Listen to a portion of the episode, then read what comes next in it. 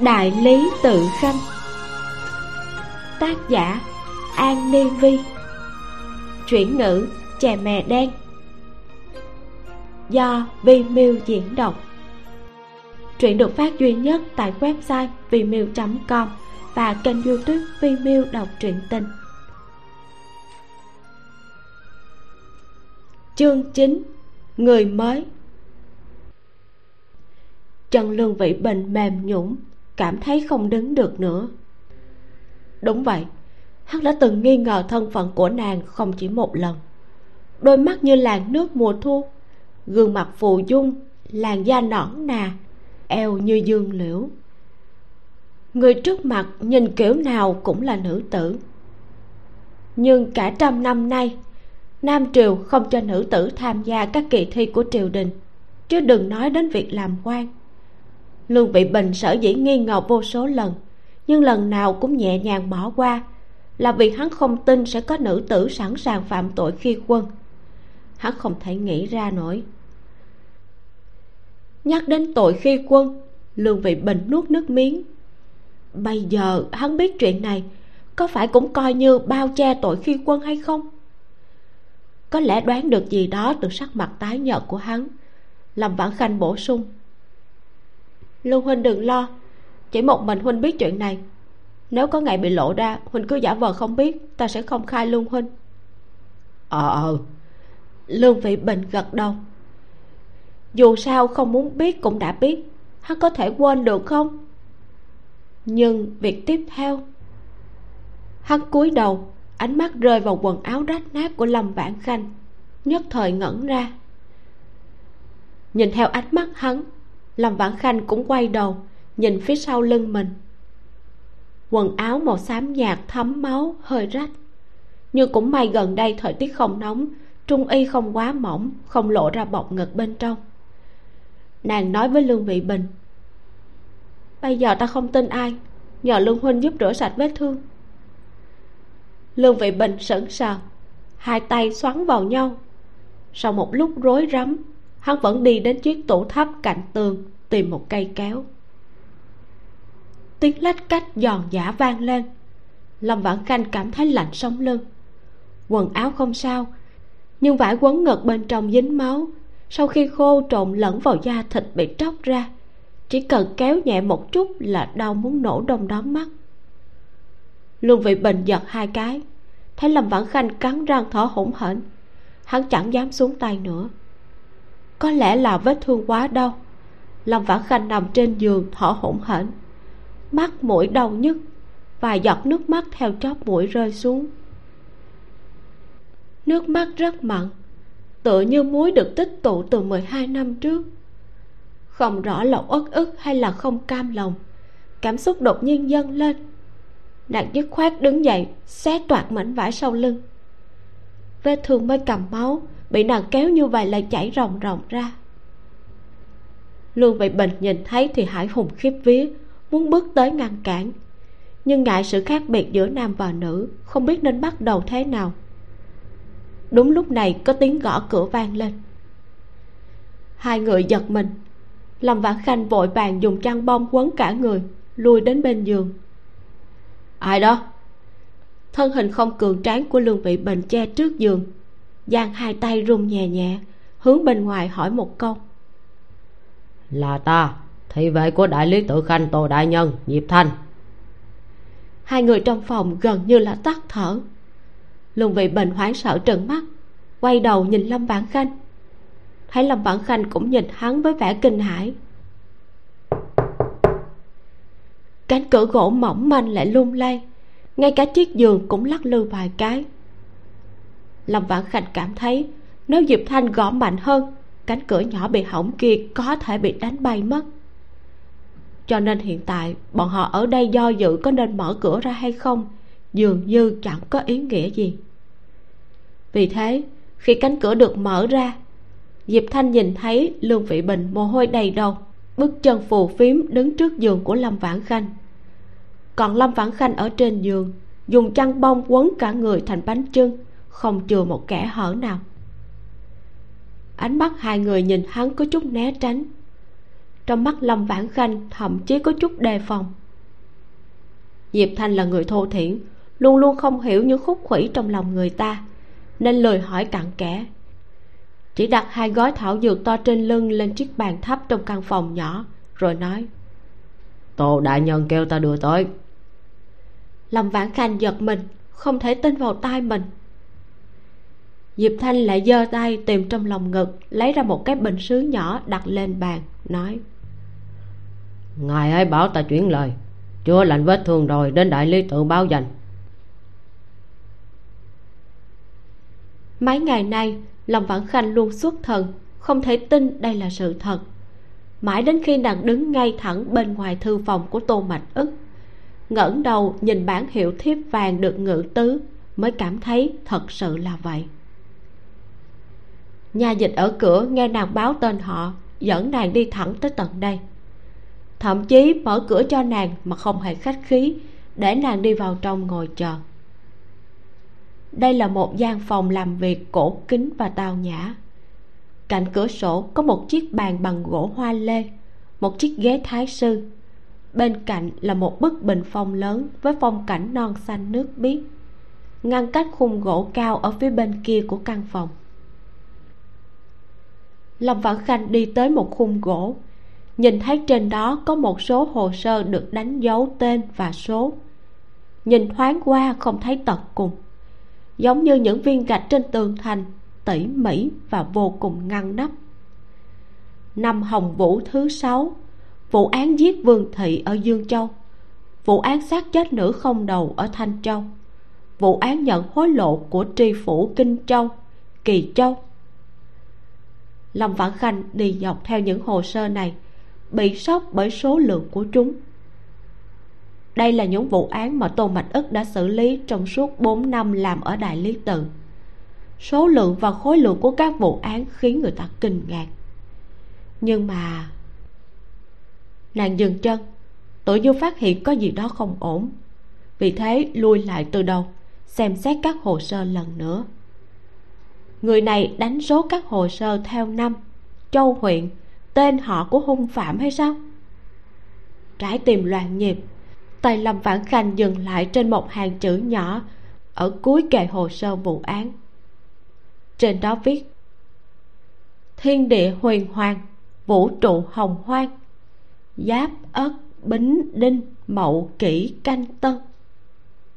Hơ, không bình thường đến mức nào mới có thể làm ra chuyện vặn vẹo như thế này. Lâm vãn khanh giật giật khóe miệng, đột nhiên có chút sợ hãi cấp trên mới của mình lúc này, cánh cửa phía sau bị đẩy ra. Hương gỗ thông quyện với mùi cỏ xanh, mang theo chút hương hoa anh đào của tháng tư, là một hương vị thanh khiết và sảng khoái.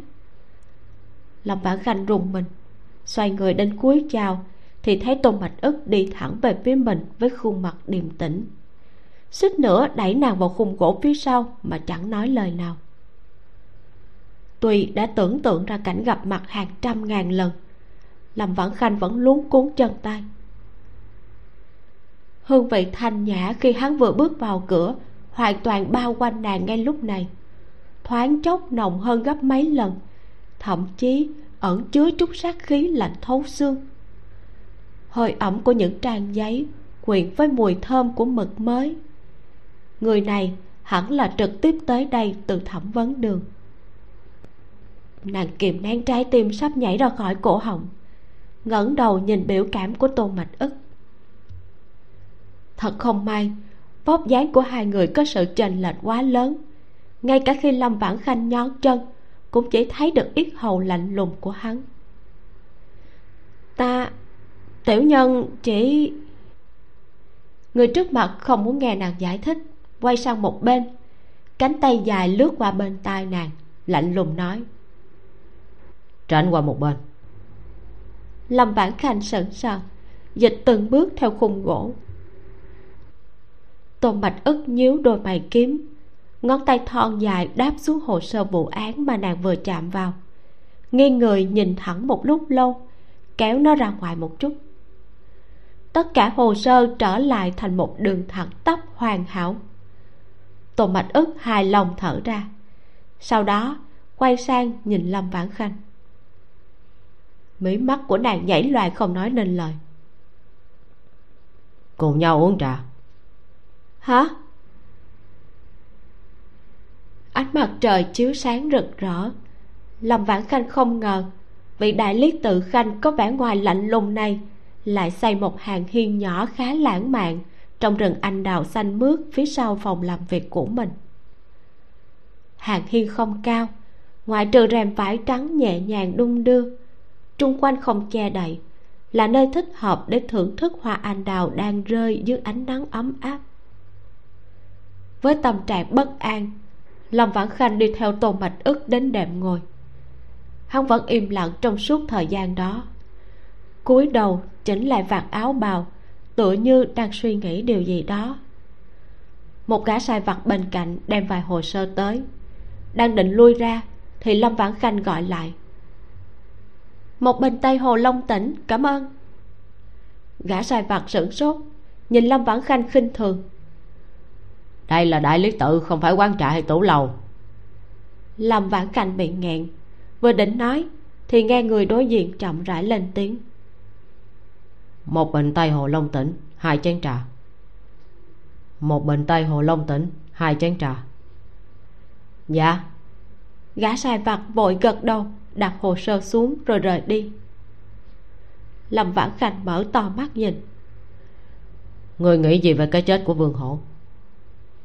Một hồ sơ vụ án được đưa tới trước mắt lâm vãn khanh hoàng hồn cầm lấy từ từ mở ra. Vụ án hiếp dâm và giết người mà vương hổ có liên quan đã được tách ra khỏi vụ án năm trước. Hồ sơ này mới được biết có con dấu chính thức của đại lý tự khanh trên đó đại nhân. Lâm vãn khanh thầm rùng mình kinh ngạc ngẩng đầu nhìn tô mạch ức. Nàng nhớ lúc trước tô mạch ức đã từng nói không muốn quản vụ án này. Hương trà mờ mịt người trước mặt thông thả rót trà cho nàng chậm rãi nói. Từ giờ cả hai vụ án này đều là của đại lý tự. Hai vụ án? Có nghĩa là hắn không chỉ thẩm vấn vụ án của vương hổ mà còn giải quyết vụ án hiếp dâm và giết người hàng loạt. Bàn tay cầm hồ sơ của lâm vãn khanh run run. Nghe thấy tô mạch ức hỏi. Người cảm thấy cái chết của vương hổ là do ai làm? Đương nhiên là hung phạm. À. Tô mạch ức rất bình tĩnh chỉ đẩy chén trà nóng đến trước mặt nàng. Có lẽ lúc vương hổ bị vô nhà lao hung phạm đã nghĩ tới bước này vẻ mặt tôn mạch ức hơi thư giãn khi nghe những lời này.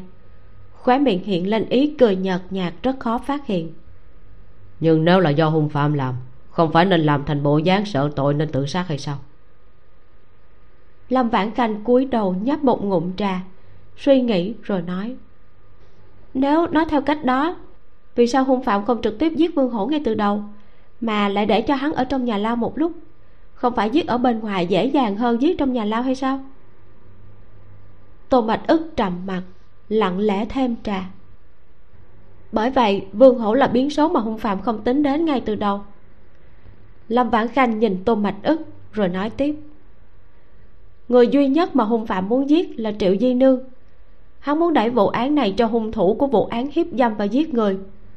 Đối với một kẻ hung ác như vậy, thêm hay thiếu một nạn nhân cũng chẳng có ai nghiên cứu sâu thêm, là một đối tượng tốt nhất để đổ lỗi nhưng khi kinh triệu doãn tới lại tình cờ gặp vương hổ tại hiện trường của vụ án. Lâm vãn khanh gật đầu. Đúng vậy nhất định là thế. Vì vậy lý kinh triệu nhằm vương hổ là hung thủ sau đó tham công liều lĩnh đánh cho đến khi nhận tội. Hung thủ sợ sự việc bị lộ nên muốn giết người diệt khẩu. Tô mạch ức không cho ý kiến ngón trỏ với khớp xương rõ ràng gõ vào vành chén ngọc trắng. Quay lại vấn đề kia vì sao không làm thành sợ tội nên tự sát? Lâm vãn khanh im lặng. Đúng vậy, nếu muốn giết người diệt khẩu, hung phạm sẽ không làm một trận như vậy. Rõ ràng muốn thu hút sự chú ý khắp nơi, quả thực không hợp lý.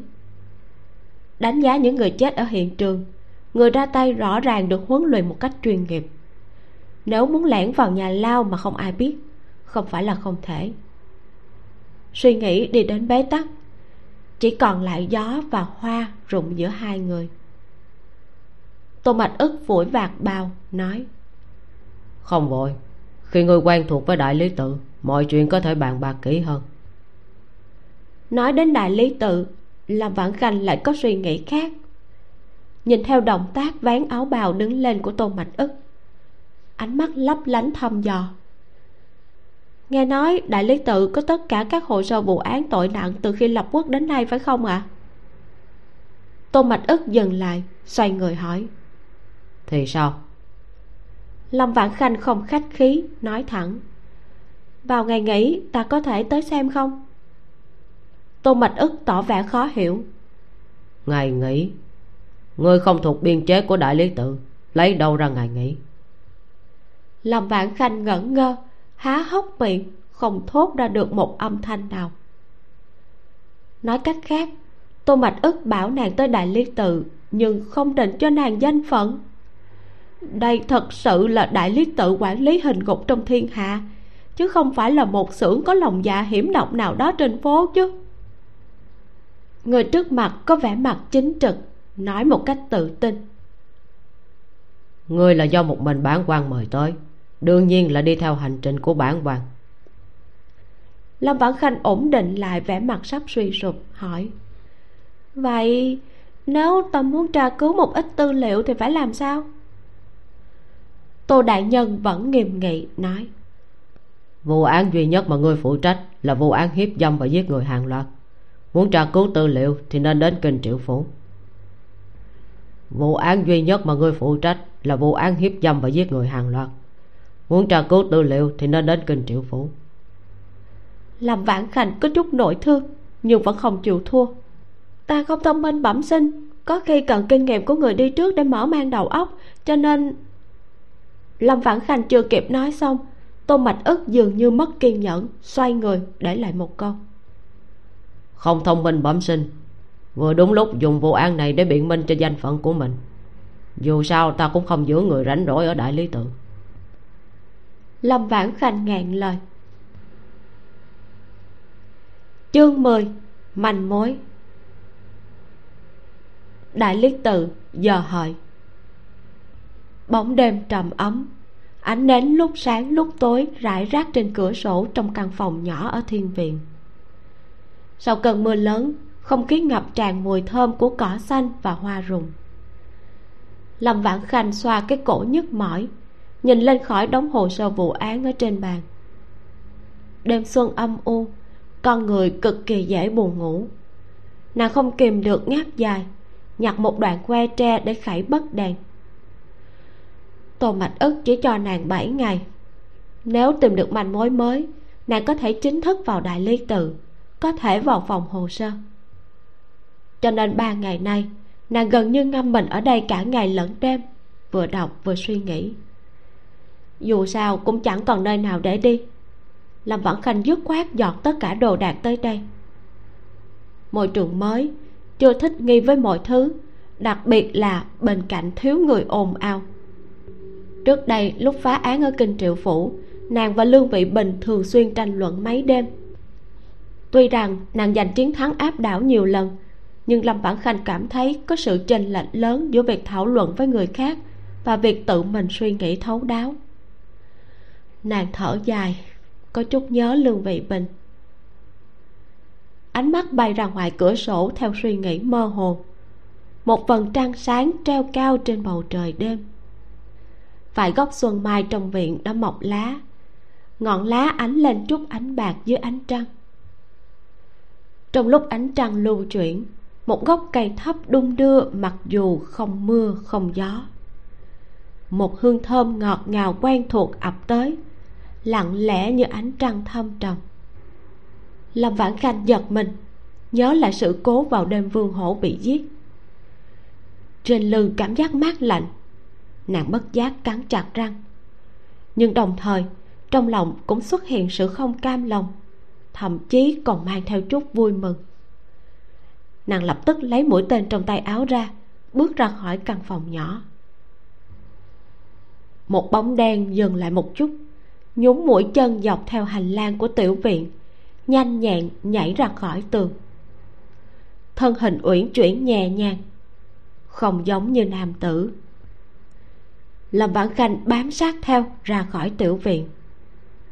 Dưới ánh trăng đêm khuya, nàng thấy hắn đi dọc theo hành lang chính khúc, tung người nhảy xuống ao nhỏ cách đó không xa. Dưới ánh trăng, bóng đèn kia vụt qua như một cơn gió mũi chân chỉ để lại dấu vết nhợt nhạt trên mặt nước. Lâm vãn khanh cảm thấy động tác của bóng đen giống như đang múa, mà điệu múa này. Lâm vãn khanh suy nghĩ, nhanh chóng tìm kiếm những ký ức trong đầu. Trong lúc thất thần, chỉ cảm thấy mình càng ngày càng cách xa bóng đèn kia.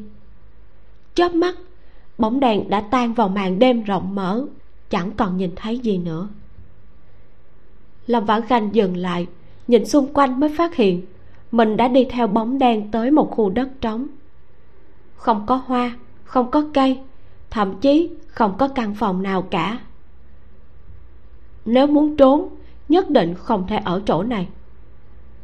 Nàng bước nhẹ nhàng đi theo bóng tối để tìm, nhưng bên tai lại vang lên tiếng nước chảy ào ào. Ở phía xa một phòng làm việc lớn vẫn sáng đèn, lờ mờ trong đêm tối. Từ xa, nàng nhìn thấy một bóng người gầy gò được hắt lên khung cửa sổ trong căn phòng thắp sáng. Là hắn. Lâm vãn khanh mừng thầm, bước nhanh xuống. Đột ngột, nhào vào căn phòng sáng đèn.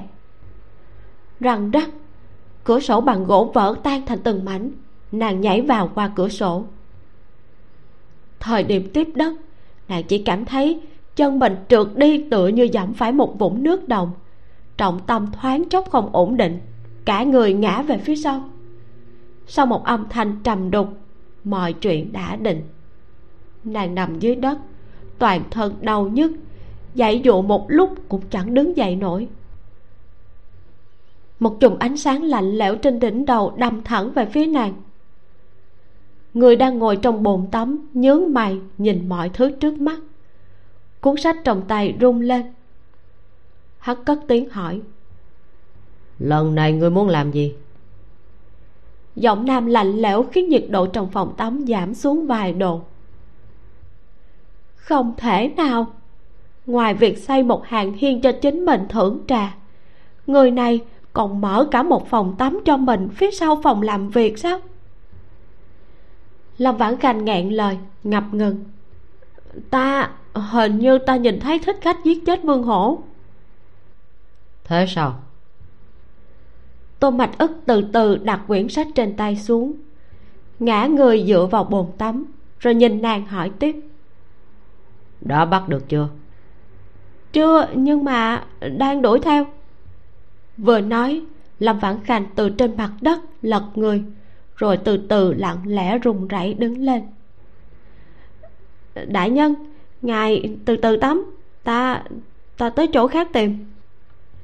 Nàng nhặt mũi tên lên, đứng thẳng dậy, chưa kịp lau nước trên người, đã cất bước định bỏ chạy. Nàng sửng sốt, nhưng khi ngẩng đầu, nàng nhìn thấy trong tấm gương đồng đặt dựa vào bình phong, phản chiếu hình ảnh phía sau tôn mạch ức bóng của kẻ mặc đồ đen. Lâm vãn khanh sửng sốt, hai mắt căng thẳng, không chút nghĩ ngợi, lập tức xoay người, giơ cung nỏ hướng về phía bóng đen kéo cò. Cùng lúc đó, tiếng nước chảy rào rào. Trước mắt lâm vãn khanh là những làn sóng nước văng tung tóe, phản chiếu ánh nến lung linh. Nhưng sau những làn nước, người nào đó với làn da săn chắc, đường cong cân đối cứng cáp và món đồ mà hắn có, nhưng nàng không có.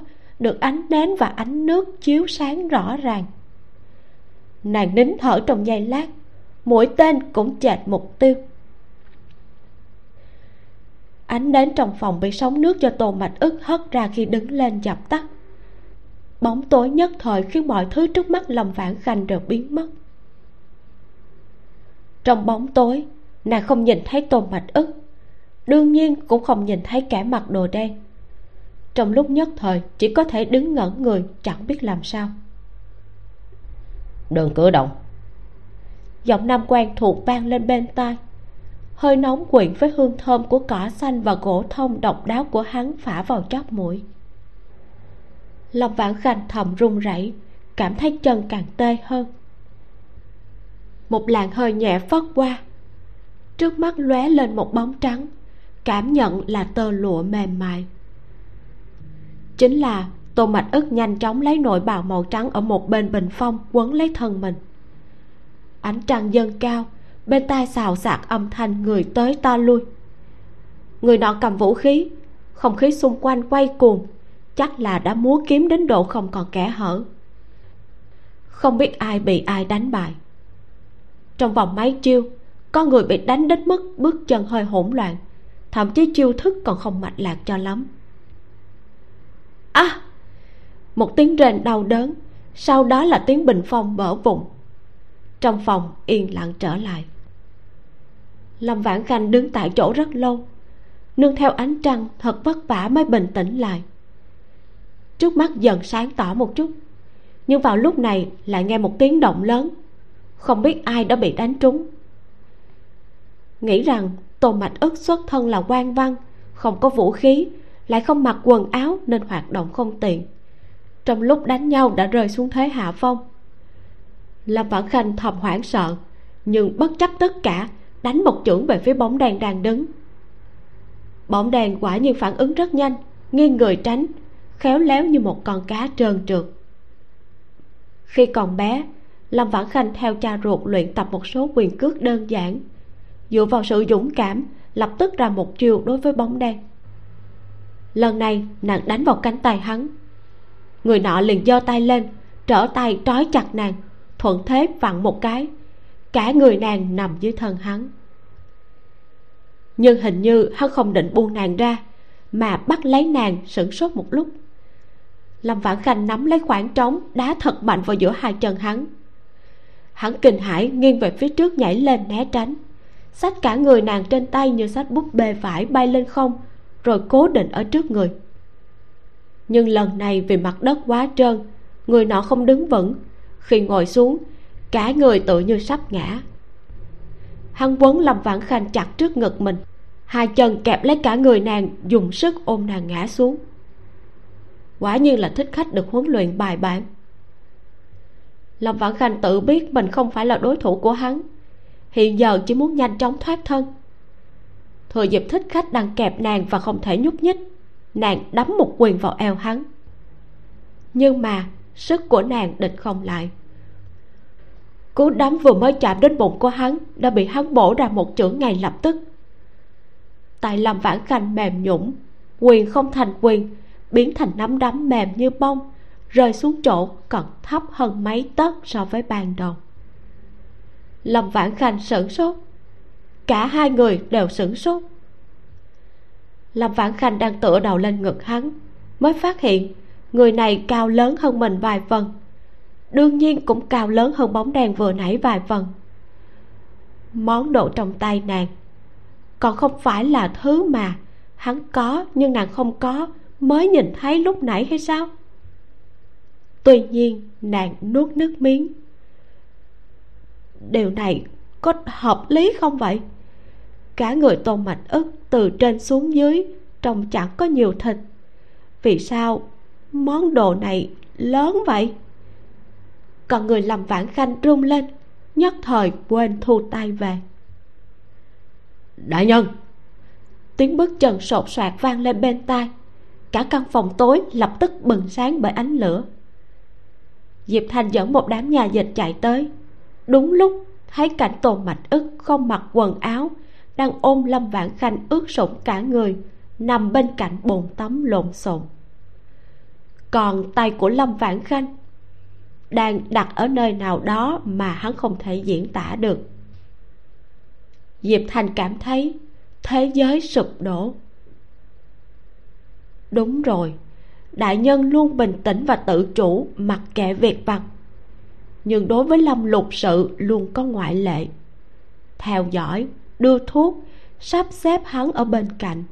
Hơn nữa, thế tử đã qua tuổi nhược quán mà còn chưa cưới vợ. Đúng rồi, nhất định là vậy. Có thích khách? Lâm vãn khanh cứng người, đầu lưỡi xoắn lại, cố gắng giải thích. Những người có mặt tự như không hiểu, vẫn sững sờ diệp thanh lập tức xoay người sang chỗ khác. Chặn tô mạch ức và lâm vãn khanh ở phía sau nghiêm túc dặn dò. Mau đi tìm thích khách đừng ở đây thất thần. Lúc này mọi người mới hiểu sự ám chỉ của hắn. Rất thức thời tản ra giả vờ tìm thích khách và rời đi. Diệp thanh thở dài có chút bi thương. Ánh mắt nhìn tô mạch ức truyền đạt ý. Tuy rằng ta rất khiếp sợ nhưng ta vẫn hiểu. Rồi nặng nề bước đi cuối cùng còn không quên đóng cửa phòng tắm lại. Vẫn chưa chịu đứng dậy. À vậy vậy. Lòng bàn tay lâm vãn khanh nóng rực vội vàng thu tay lại. Tô mạch ức chậm rãi đứng dậy bình tĩnh sửa lại quần áo sau đó nói với lâm vãn khanh. Vì sao ngươi biết hắn là hung thủ giết vương hổ? Giờ phút này ánh mắt và suy nghĩ của lâm vãn khanh vẫn dán vào chỗ rõ ràng không hợp lý của hắn nhất thời chẳng nói được gì. Tô mạch ức bị nàng nhìn lạnh cả sống lưng. Hắn vốn chỉ mặc một chiếc áo ngủ màu trắng trơn không dày hiện giờ còn ướt đẫm nước.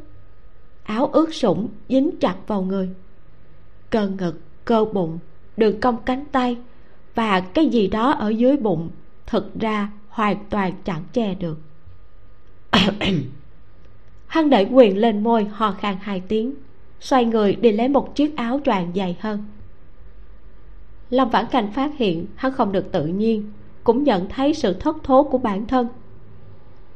Đều là nam nhân không có gì phải ồn ào khi bị nhìn chăm chăm. Nàng cũng hắn giọng ra vẻ bình tĩnh. À, à, ta từng đụng mặt hắn một lần ở bên ngoài nhà lao của kinh triệu phủ. Ngươi nhìn thấy hắn sao? Tôn mạch ức hỏi. Lâm vãn khanh lắc đầu nói, ngửi được. Tôn mạch ức giật mình, chờ lâm vãn khanh giải thích. Trên trên người thích khách có mùi đặc biệt, ta có thể ngửi được. Hơn nữa, vừa rồi ta đi theo hắn suốt quãng đường tới đây, phát hiện thân pháp khinh công của hắn có hơi quen thuộc, nhưng ta không nói được cụ thể là gì. Tôn mạch ức tùy ý phụ họa rồi truy hỏi. Ừ người còn muốn bổ sung gì về vụ án của vương hổ không? Lâm vãn khanh bị ném thiệt thòi một lần. Lần này cẩn thận hơn chỉ hỏi. Nếu phải quản thêm một vụ án đại nhân có thưởng không? Nói xong nàng nhìn tôn mạch ức đầy mong đợi. Vụ án hiếp dâm và giết người là của ngươi. Vụ án vương hổ là của bản quan không có thưởng. Lâm vãn khanh nghẹn lời. Vì sao người này lưu manh chơi xấu một cách hợp tình hợp lý như vậy chứ nàng mím môi. Vậy ta không còn gì để nói. Một khi đã như vậy nàng giữ lại manh mối về tỳ nữ bị tật ở chân. Ngày nào đó có tâm trạng tốt thì sẽ nói. Tô mạch ức thấy nàng như vậy không biết vì sao cảm thấy buồn cười. Thản nhiên nói. Bản quan bán cho người một nhân tình trước. Cung cấp cho người một manh mối về vụ án hiếp dâm và giết người. Lâm vãn khanh ngẹn họng chẳng lẽ vụ án hiếp dâm và giết người không phải là vụ án của đại lý tử sao? Tại sao còn nói là bán cho nàng một nhân tình? Cẩu quan này thật là đáng tiếc. Phàn nàn thì phàn nàn, bản năng lại thôi thúc nàng nhanh chóng gật đầu. Dựa theo sự phân tích của người về tính cách của hung thủ, cứ 10 trường hợp thì có 8 trường hợp là người quan gây án. Ba nạn nhân có một điểm chung. Trước khi họ trở thành ngoại thất và di nương của quan to hiển quý đều từng là hoa khôi hàng đầu của bình khang phường ở thịnh kinh. Ngón tay thon dài của hắn buộc chiếc áo choàng lỏng lẻo thản nhiên nói. Ngày mai đi theo bản quan xem một chút. Chương 11 hoa khôi. Bình khang phương nằm ở phía bắc của thịnh kinh nên còn gọi là bắc lý. Chỗ này cách khu vực đại lý tự chỉ một ngã tư đường hai mặt đối diện nhau, thuận tiện cho các đại quan và quý nhân nghỉ ngơi thư giãn sau khi tan việc. Lâm vãn khanh đi theo tô mạch ức, bước đi có chút lo lắng. Đây là lần đầu tiên nàng vào thanh lâu. Mặc dù giả nam mười mấy năm, thời điểm đi chơi với các bạn cùng trường cũng từng nghe vài lời thô tục, biết chút chuyện nam nữ. Nhưng hôm nay nàng tự mình trải nghiệm, trong lòng khó tránh khỏi thấp thỏm cẩu quan này, không phải thật sự muốn dùng công việc để dẫn nàng đi vần hoa bắt bướm chứ? Lâm vãn khanh rất lo lắng, cúi đầu suy nghĩ, cho đến khi nghe thấy một tiếng trầm đục. Ngực nàng đập mạnh vào lưng tô mạch ức. Ôi, một tiếng rên rỉ thoát ra từ cổ họng của nàng, pha chút hờn dỗi theo bản năng của con gái. Nàng đang định xoa ngực, ngẩng đầu thì thấy tô mạch ức nhìn nàng một cách kỳ lạ. Cặp mắt phượng mang vẻ lạnh thấu xương tự nhiên gần như muốn xuyên thấu nàng. Sáng nay mới quấn ngực hẳn là sẽ không lỏng lẻo. Lâm vãn khanh cảm thấy trái tim đột nhiên nhấc lên nhưng lại thấy ánh mắt u ám của tô mạch ức nhìn nàng chăm chăm mấy chiều khoa chân múa tay của người trái ngược với dáng người của người. Lâm vãn khanh sửng sốt sau đó mới phản ứng lại. Tô mạch ức sẽ không nghĩ rằng vừa rồi đụng vào cơ ngực của nàng chứ. Tuy rằng hôm nay phải ra ngoài làm việc, ngực được bọc chặt một chút, nhưng không đến mức cảm giác rõ ràng như vậy nha. Nàng nhất thời không biết nên vui hay buồn, chỉ nặng ra một nụ cười nhàn nhạt, giơ tay với tô mạch ức. Mời đại nhân đi trước. Tô mạch ức mau chóng thu lại ánh mắt bước vào thanh lâu lớn nhất. Hôm nay, cả hai đều mặc thường phục. Phong tục của nam triều cởi mở, việc thường xuyên lui tới thanh lâu và kỹ viện cũng không phải là vấn đề. Vì vậy, những người làm quan trong triều sẽ không mặc quan phục để tới đây thị uy. Tú bà mau chóng chạy ra đón bà cười rạng rỡ đánh giá hai người. Ánh mắt dừng trên người lâm vãn khanh, nhìn nàng từ đầu đến chân vài lần lâm vãn khanh lập tức hơi sợ trốn sau lưng tô mạch ức. Tô mạch ức không phát hiện ngẩng đầu đánh giá nơi này vẻ mặt tự nhiên lên tiếng. Một nhã gian một nhã gian sự chú ý của tú bà nhanh chóng bị thu hút bởi lan quân tuấn tú tao nhã thành cao trước mắt. Lăn lộn trong giới phòng nguyệt vài thập niên tú bà rốt cuộc có ánh mắt sắc bén.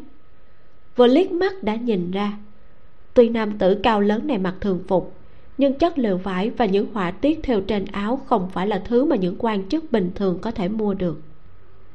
Thân phận người này tất nhiên không giống bình thường. Không phải quan lớn tam phẩm trong triều thì chính là hoàng thân quốc thích. Về phần người bên cạnh hắn, ôi dào, những người quyền to chức trọng, ai mà không có sở thích đặc biệt. Nhìn thấu nhưng không nói toạc ra, chẳng ai chê tiền cả bà gật đầu cười, đích thân đưa hai người lên lầu hai. Lan quân thích cô nương thế nào? Tú bà ân cần giới thiệu, đồng thời bày ra ghế ngồi, thắp hương và chuẩn bị trà. Sở nhi cô nương đứng đầu bình khang phường, rất nhiều lan quân vung tiền như rác chỉ vì ngưỡng mộ. Ngày thường nàng không gặp khách mới, nhưng ta thấy hai vị lan quân quen thuộc, cảm thấy có duyên cho nên ai, ai là, là cô nương ở đây lâu nhất? những người chết đều là phụ nhân gần 40 cho nên cả hai đồng thanh hỏi cùng một câu. Nụ cười của tú bà đông cứng lại sắc mặt thoáng chốc đủ mọi màu sắc tuyệt vời. À dĩ nhiên có. Bà hơi do dự.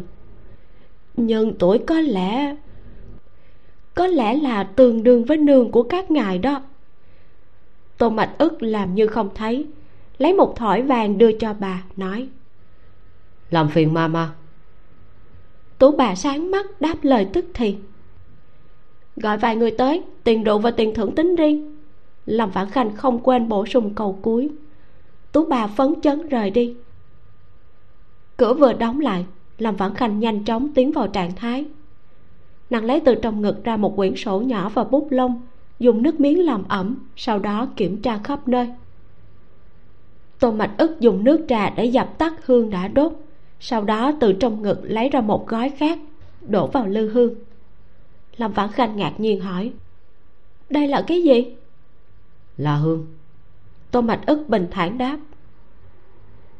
Lâm vãn khanh chớp mắt lập tức cảm thấy tôn mạch ức rất lợi hại.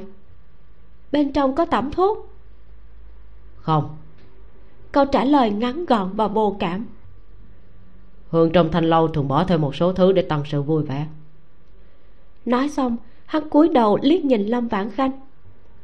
Hơn nữa ta không thích mùi hương đó. Lâm vãn khanh lập tức hiểu liền.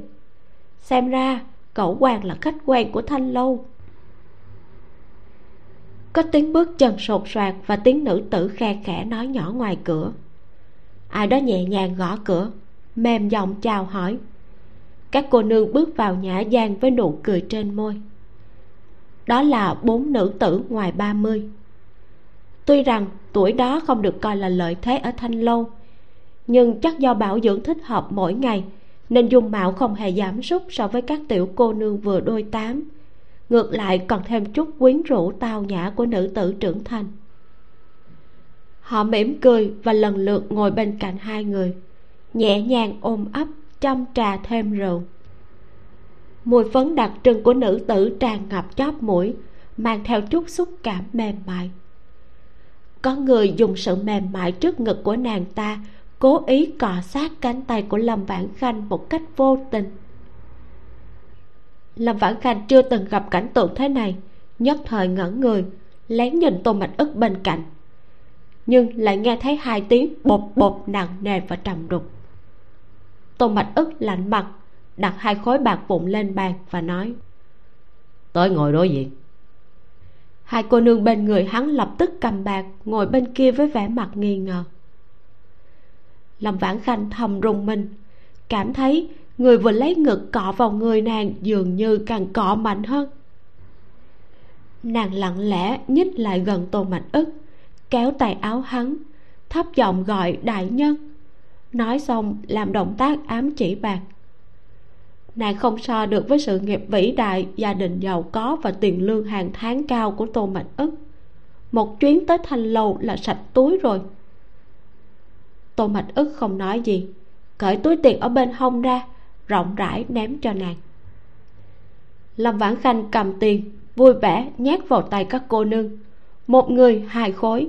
Dù sao cũng là tiền của tô mạch ức tô mạch ức cúi đầu thổi hơi nóng từ chén trà. Lãnh đạm nói bốn lượng bạc trừ vào lương tháng của người. Tài lòng vãn khanh rung lên suýt nữa là nghi ngờ cuộc sống. Bổng lộc mỗi tháng của nàng chỉ có một ngàn năm trăm văn tiền. Với thời gian ngắn ngủi như vậy có nghĩa là nàng phải làm không công cho tô mạch ức thêm ba tháng. Lâm vãn khanh đột nhiên cảm thấy nếu không có gì bất ngờ xảy ra hôm nay nàng sẽ chẳng tìm được bất kỳ manh mối mới nào.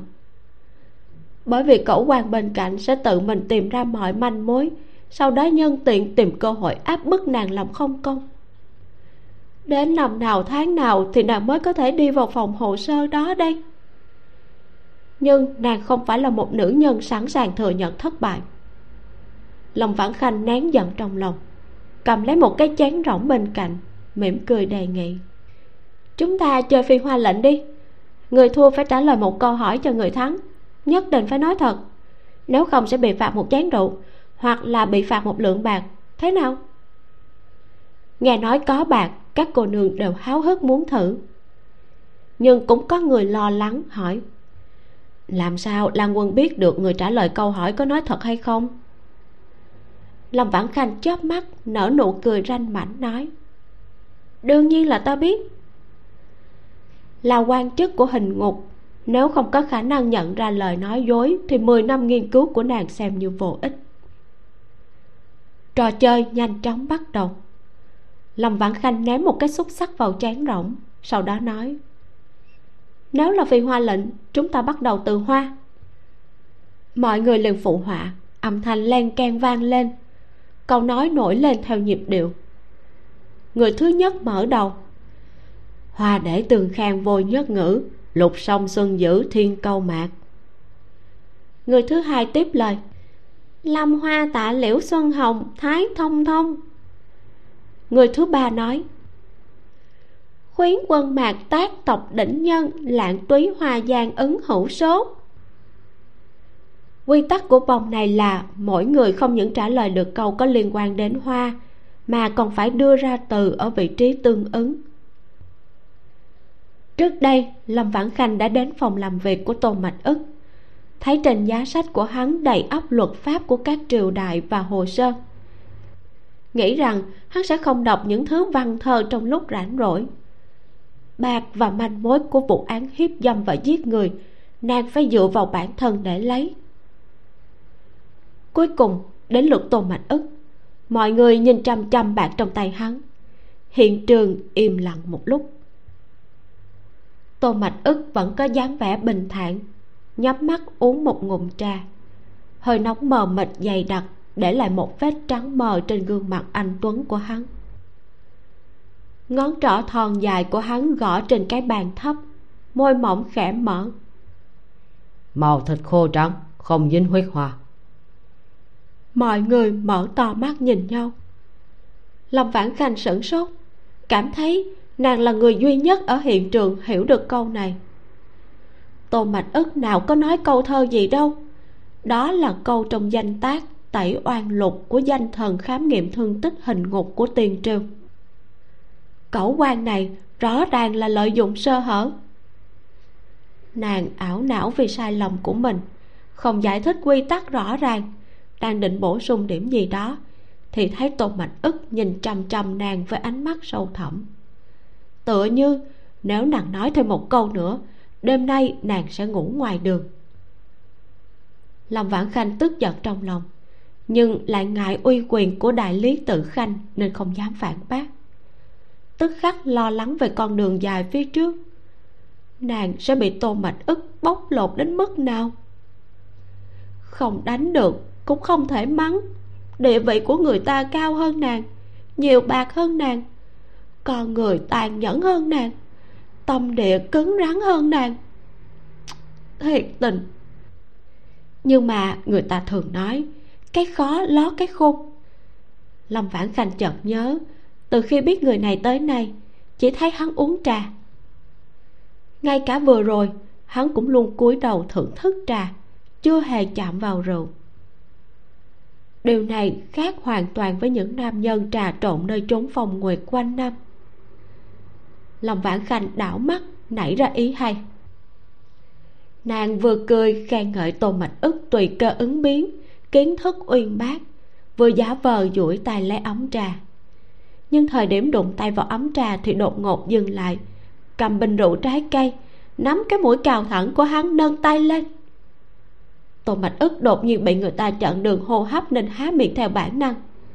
Lòng vãn khanh thừa dịp này rót hết bình rượu trái cây vào về phần manh mối, nàng đã có cách. Điều quan trọng nhất trước mắt là, người này đừng gây rắc rối nữa. Thành công hay thất bại đều nằm trong một cú này, cho nên động tác của nàng cực nhanh. Tô mạch ức bị nữ nhân này rót rượu một cách bất ngờ, chỉ cảm thấy chất lỏng nóng bỏng ngọt ngào tràn xuống bụng. Suýt nữa là bị sặc phun ra cả bữa tối. Sau đó là một chùm ánh sáng trắng trước mắt hơi ấm dần dần nổi lên trong ngực. Mọi người nhìn thấy, vừa rồi lan quân anh tuấn này kêu căng. Bây giờ, khí chất bỗng dịu dàng đi. Trong mắt hắn có chút ánh nước, gò má trắng như ngọc ửng hồng.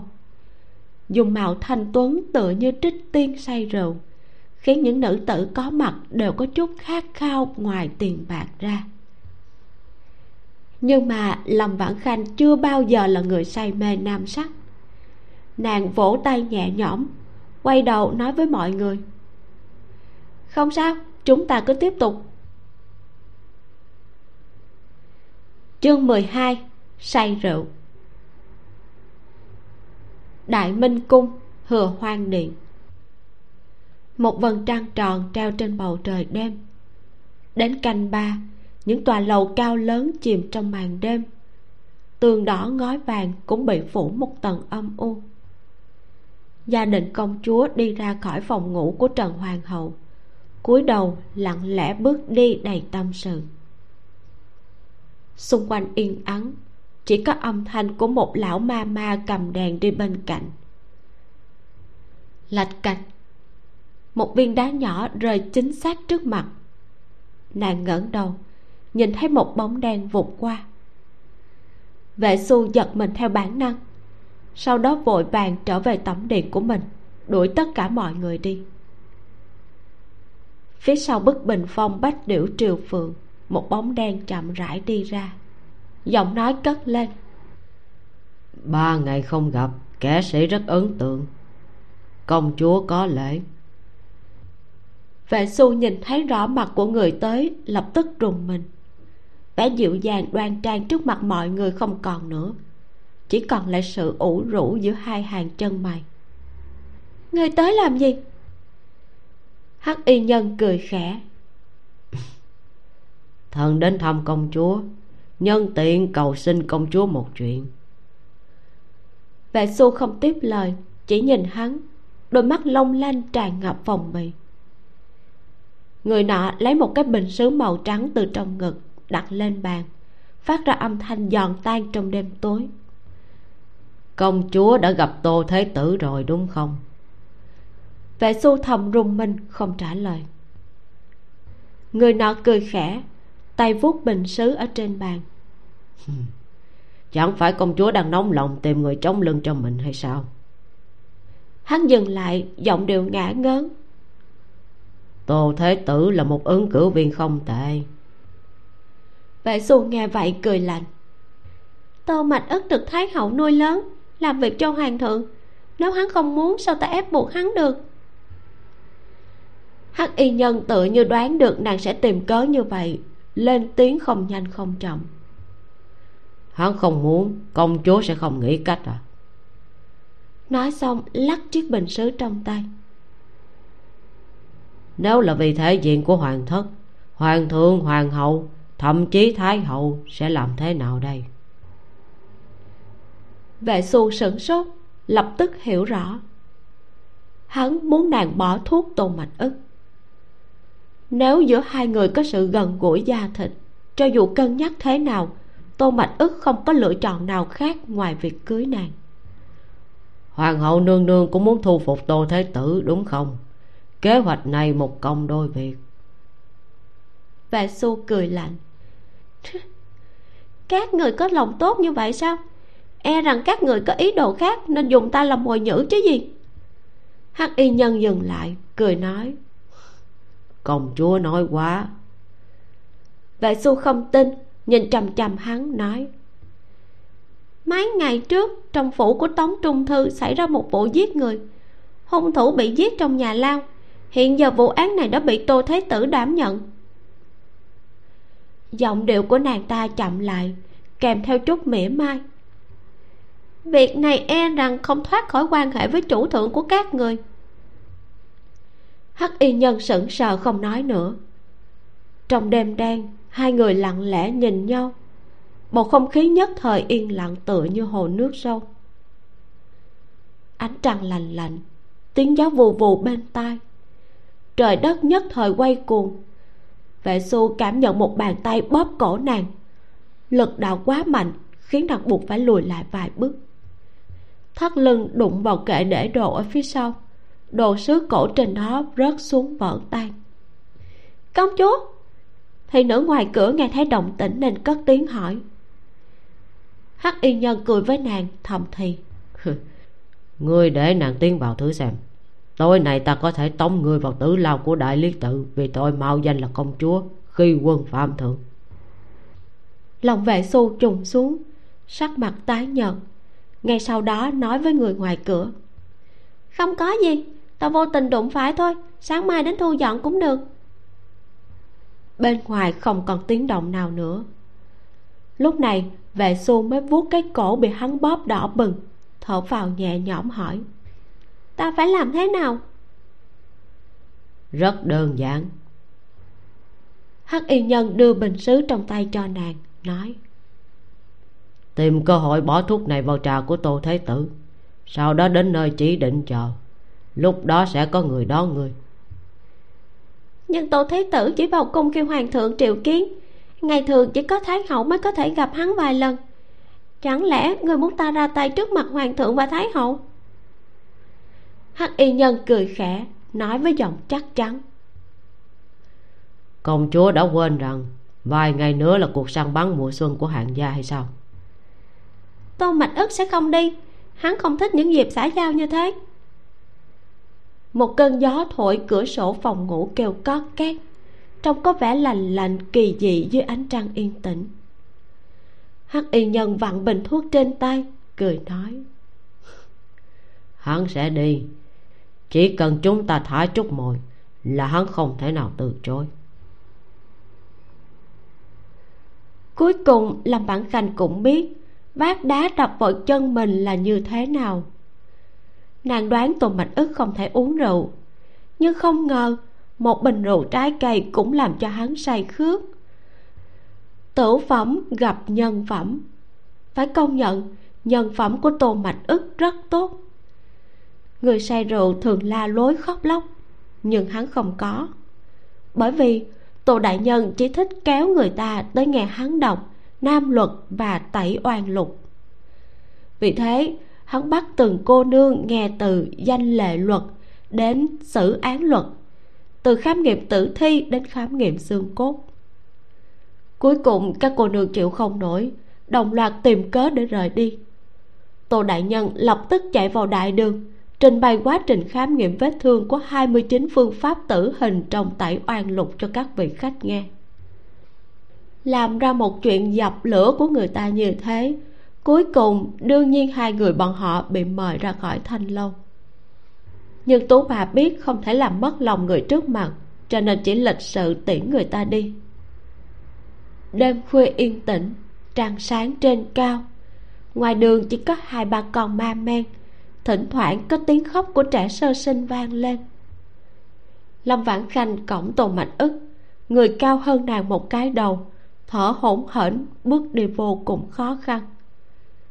Nhưng mà người trên lưng lại hồn nhiên chẳng biết, cả người mềm nhũn đè trên người nàng, thỉnh thoảng tiếp tục nói mớ. Hơi thở nóng ẩm xen lẫn vị ngọt của trái cây phả vào tai nàng. Gương mặt nóng như lửa của hắn cọ vào cổ nàng cánh tay mạnh mẽ của hắn ôm chặt lấy vai và cánh tay nàng. Lòng ngực phập phồng, nóng như thiêu đốt.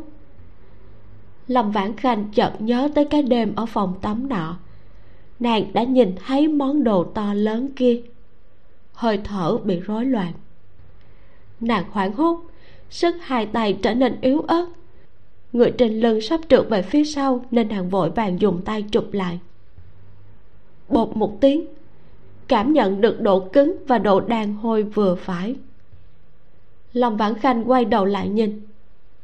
Một bàn tay của nàng đang đỡ ngay trên mông tô mạch ức. Nàng cảm thấy phỏng tay theo bản năng, muốn vứt đi. Nhưng người trên lưng dường như hơi tỉnh một chút, cọ vào người nàng, rồi ôm cổ nàng chặt hơn. Lòng vãn khanh thở phào nhẹ nhõm, kín đáo rút tay về đỡ cánh tay đang khoác trên vai mình. Nhưng phát hiện có một cảm giác kỳ quái dần lên trước ngực. Nàng sững sờ cúi đầu, nhìn thấy một bàn tay to lớn của tôn mạch ức đang đặt trên ngực nàng. Bắt chước cách mà nàng vừa rờ mông hắn, nhẹ nhàng bóp hai cái. Lâm vãn khanh giật mình ném cả người hắn xuống dưới. Tôn mạch ức đã từng luyện võ công cho dù ở thời điểm mà ý thức không rõ, thì vẫn giữ được ký ức cơ bắp nên có. Hắn lão đảo hai bước, tự vịnh một cây nhỏ để đứng vững. Nếu có thể, lâm vãn khanh thật sự muốn ném hắn ở đây và rời đi. Nhưng cẩu quan này đáng ghét như thế, liệu trên đường có gặp phải kẻ thù muốn giết hắn không? Rốt cuộc bây giờ, nàng vẫn chưa phải là người của đại lý tự phải dựa vào tôn mạch ức để ở lại điều tra vụ án. Nàng hít mũi, thở dài cam chịu. Bởi vì đang kéo một con ma men, quãng đường vốn dĩ chỉ 15 phút, lâm vãn khanh mất 30 phút mới tới nơi. Khi nàng nhìn thấy tấm bản đại lý tự dưới ánh trăng, suýt nữa là phát khóc vì phấn khích.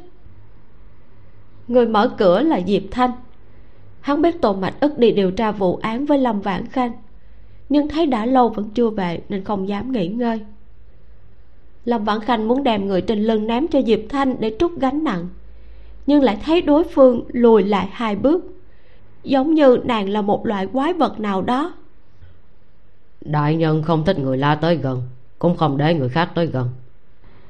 Hắn nhìn lâm vãn khanh với đôi mắt chứa chút cô đơn và thương tâm nhờ lâm lục sự đỡ đại nhân về phòng nghỉ ngơi.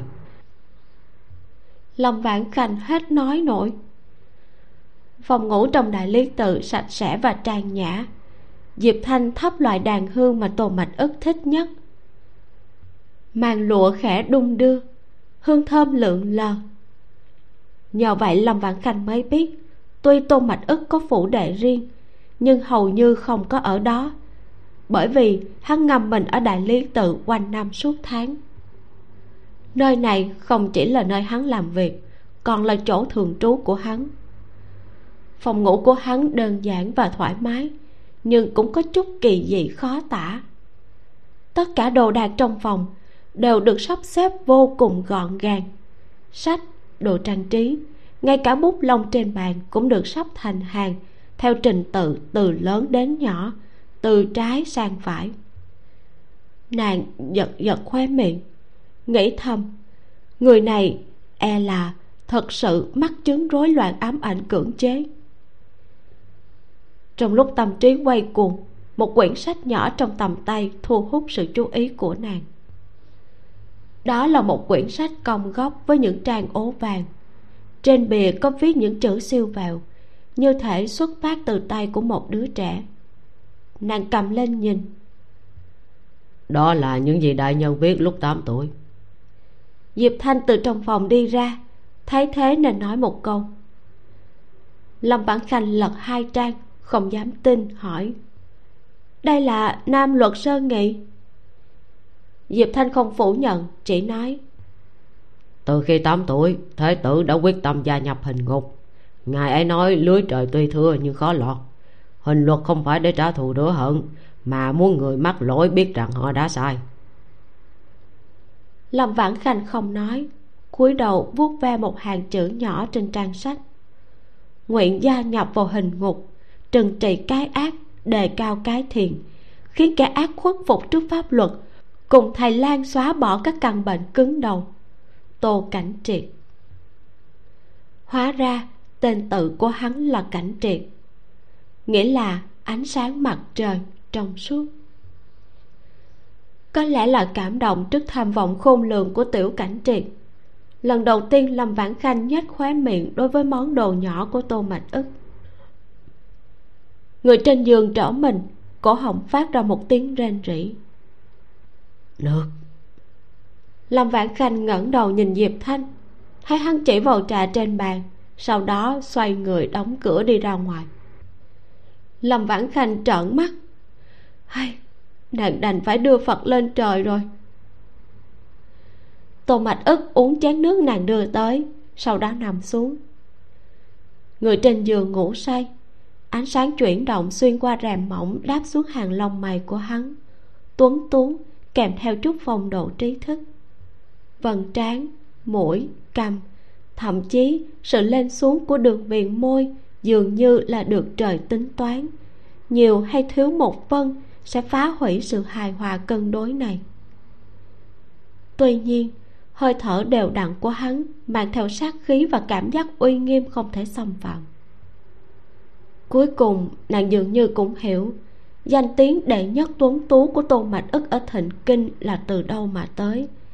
Không khỏi tiến thêm gần một chút. Ánh nến đột nhiên lung lay lâm vãn khanh chỉ cảm thấy cánh tay căng thẳng. Ngày sau đó, nàng ở bên dưới tô mạch ức. Không thể nào. Lâm vãn khanh nhìn chằm chằm tấm rèn và móc bằng ngọc còn đang đung đưa, khóc không ra nước mắt. Ta chỉ cảm thấy ngài tốt hơn một chút thôi, ngài được nước lòng tới. Nàng cố sức đẩy người ở phía trên, nhưng hắn giống như một ngọn núi bất động tô mạch ức xoay người sang một bên đè cả người lên người nàng. Nàng kêu to à tô mạch ức nặng quá. Chẳng có phản ứng. Lâm vãn khanh đẩy một cách tuyệt vọng. Ngại như vậy làm ta đau quá. Đừng nhúc nhích. Giọng nói say rượu hơi khàn. Tô mạch ức nhích người ôm nàng chặt hơn. Ngại ra ngoài một chút. Nàng không cam lòng vẫn còn đẩy hai tay liền bị hắn bắt lấy nắm chặt. Ra bên ngoài. Ra bên ngoài thì không thoải mái. Chút nữa sẽ không đau đâu. Ngại thoải mái nhưng ta thì không? Lâm vãn khanh dùng hết sức lực cuối cùng để dãy dùa cả giường phát ra tiếng rầm rầm như sắp vỡ tàn nát. Á à, tô mạch ức. Tiếng kêu sợ hãi của lâm vãn khanh và tiếng động của giường tản ra. Nhàn nhạt bay vào tai của diệp thanh đang đứng ngoài cửa. Dưới ánh trăng thanh gió mát hắn thở dài sầu muộn. Ai, không kiểm soát được. Kết thúc tập 3 đoạn cuối này buồn cười quá chừng luôn. Chỉ là tô mạch ớt say rượu nằm đè lên lâm vãn khanh. Nàng cố sức đẩy hắn ra mà thôi. Chưa có chuyện gì xảy ra hết nhưng âm thanh trong phòng lọt vào tai diệp thanh đứng ở bên ngoài thì lại trở thành một chuyện khác. Bởi vì trước đó, hắn đã chứng kiến cảnh lâm vãn khanh sờ trúng chỗ tô mạch ức có mà nàng lại không có. Cái đoạn đó được tác giả mô tả như là một đoạn phim quay chậm với âm thanh và ánh sáng xẹt qua. Không biết là các bạn nghe audio thì có hình dung được hết hay không? Mình tóm tắt lại cho bạn dễ hiểu hơn nha lâm vãn khanh đang ở trong phòng nghiên cứu hồ sơ vụ án, thì chợt nhìn thấy ngoài cửa sổ, dưới ánh trăng, cây lá đung đưa, dù trời không mưa, không gió. Nàng ngửi được một mùi hương ngọt ngào quen thuộc. Chính là mùi hương mà nàng đã ngửi được vào đêm vương hổ bị giết.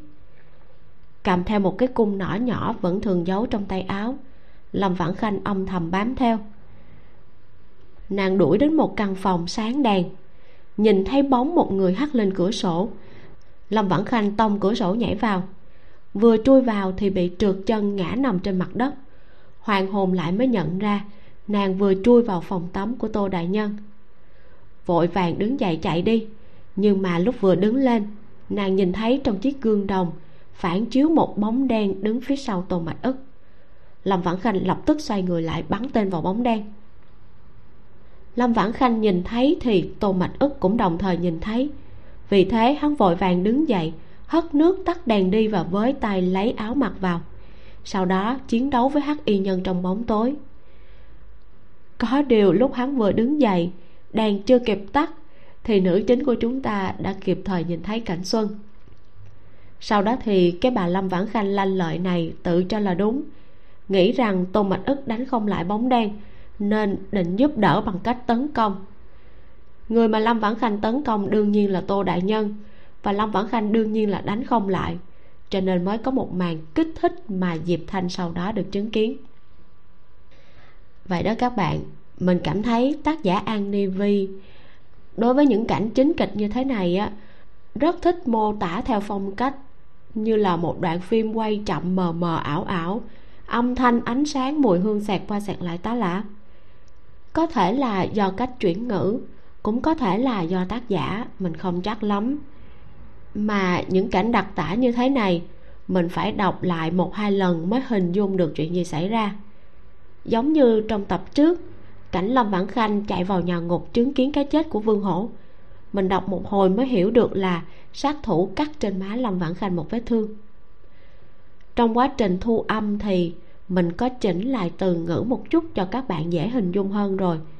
Nhưng nếu như có phân đoạn nào bạn cảm thấy chưa hiểu rõ, thì hãy để lại bình luận cho mình biết nhé. Mình sẽ giải thích cho bạn. Tập truyện hôm nay dừng tại đây. Trong tập sau, lâm lục sự và tô đại nhân bị đưa vào tình huống dở khóc dở cười, nóng nảy và bức thiết. Các bạn hãy chuẩn bị earphone hoặc là có thể bấm bỏ qua đoạn nhạy cảm trong phần mô tả của video nhé cảm ơn các bạn đã dành thời gian lắng nghe. Nếu thích những gì mình làm, hãy ủng hộ mình bằng một like, một subscribe và theo dõi facebook của mình nhé. Còn bây giờ thì tạm biệt thôi. Mình là vi miu. Xin chào và hẹn gặp lại bạn trong tập sau. Chân lương vị bình.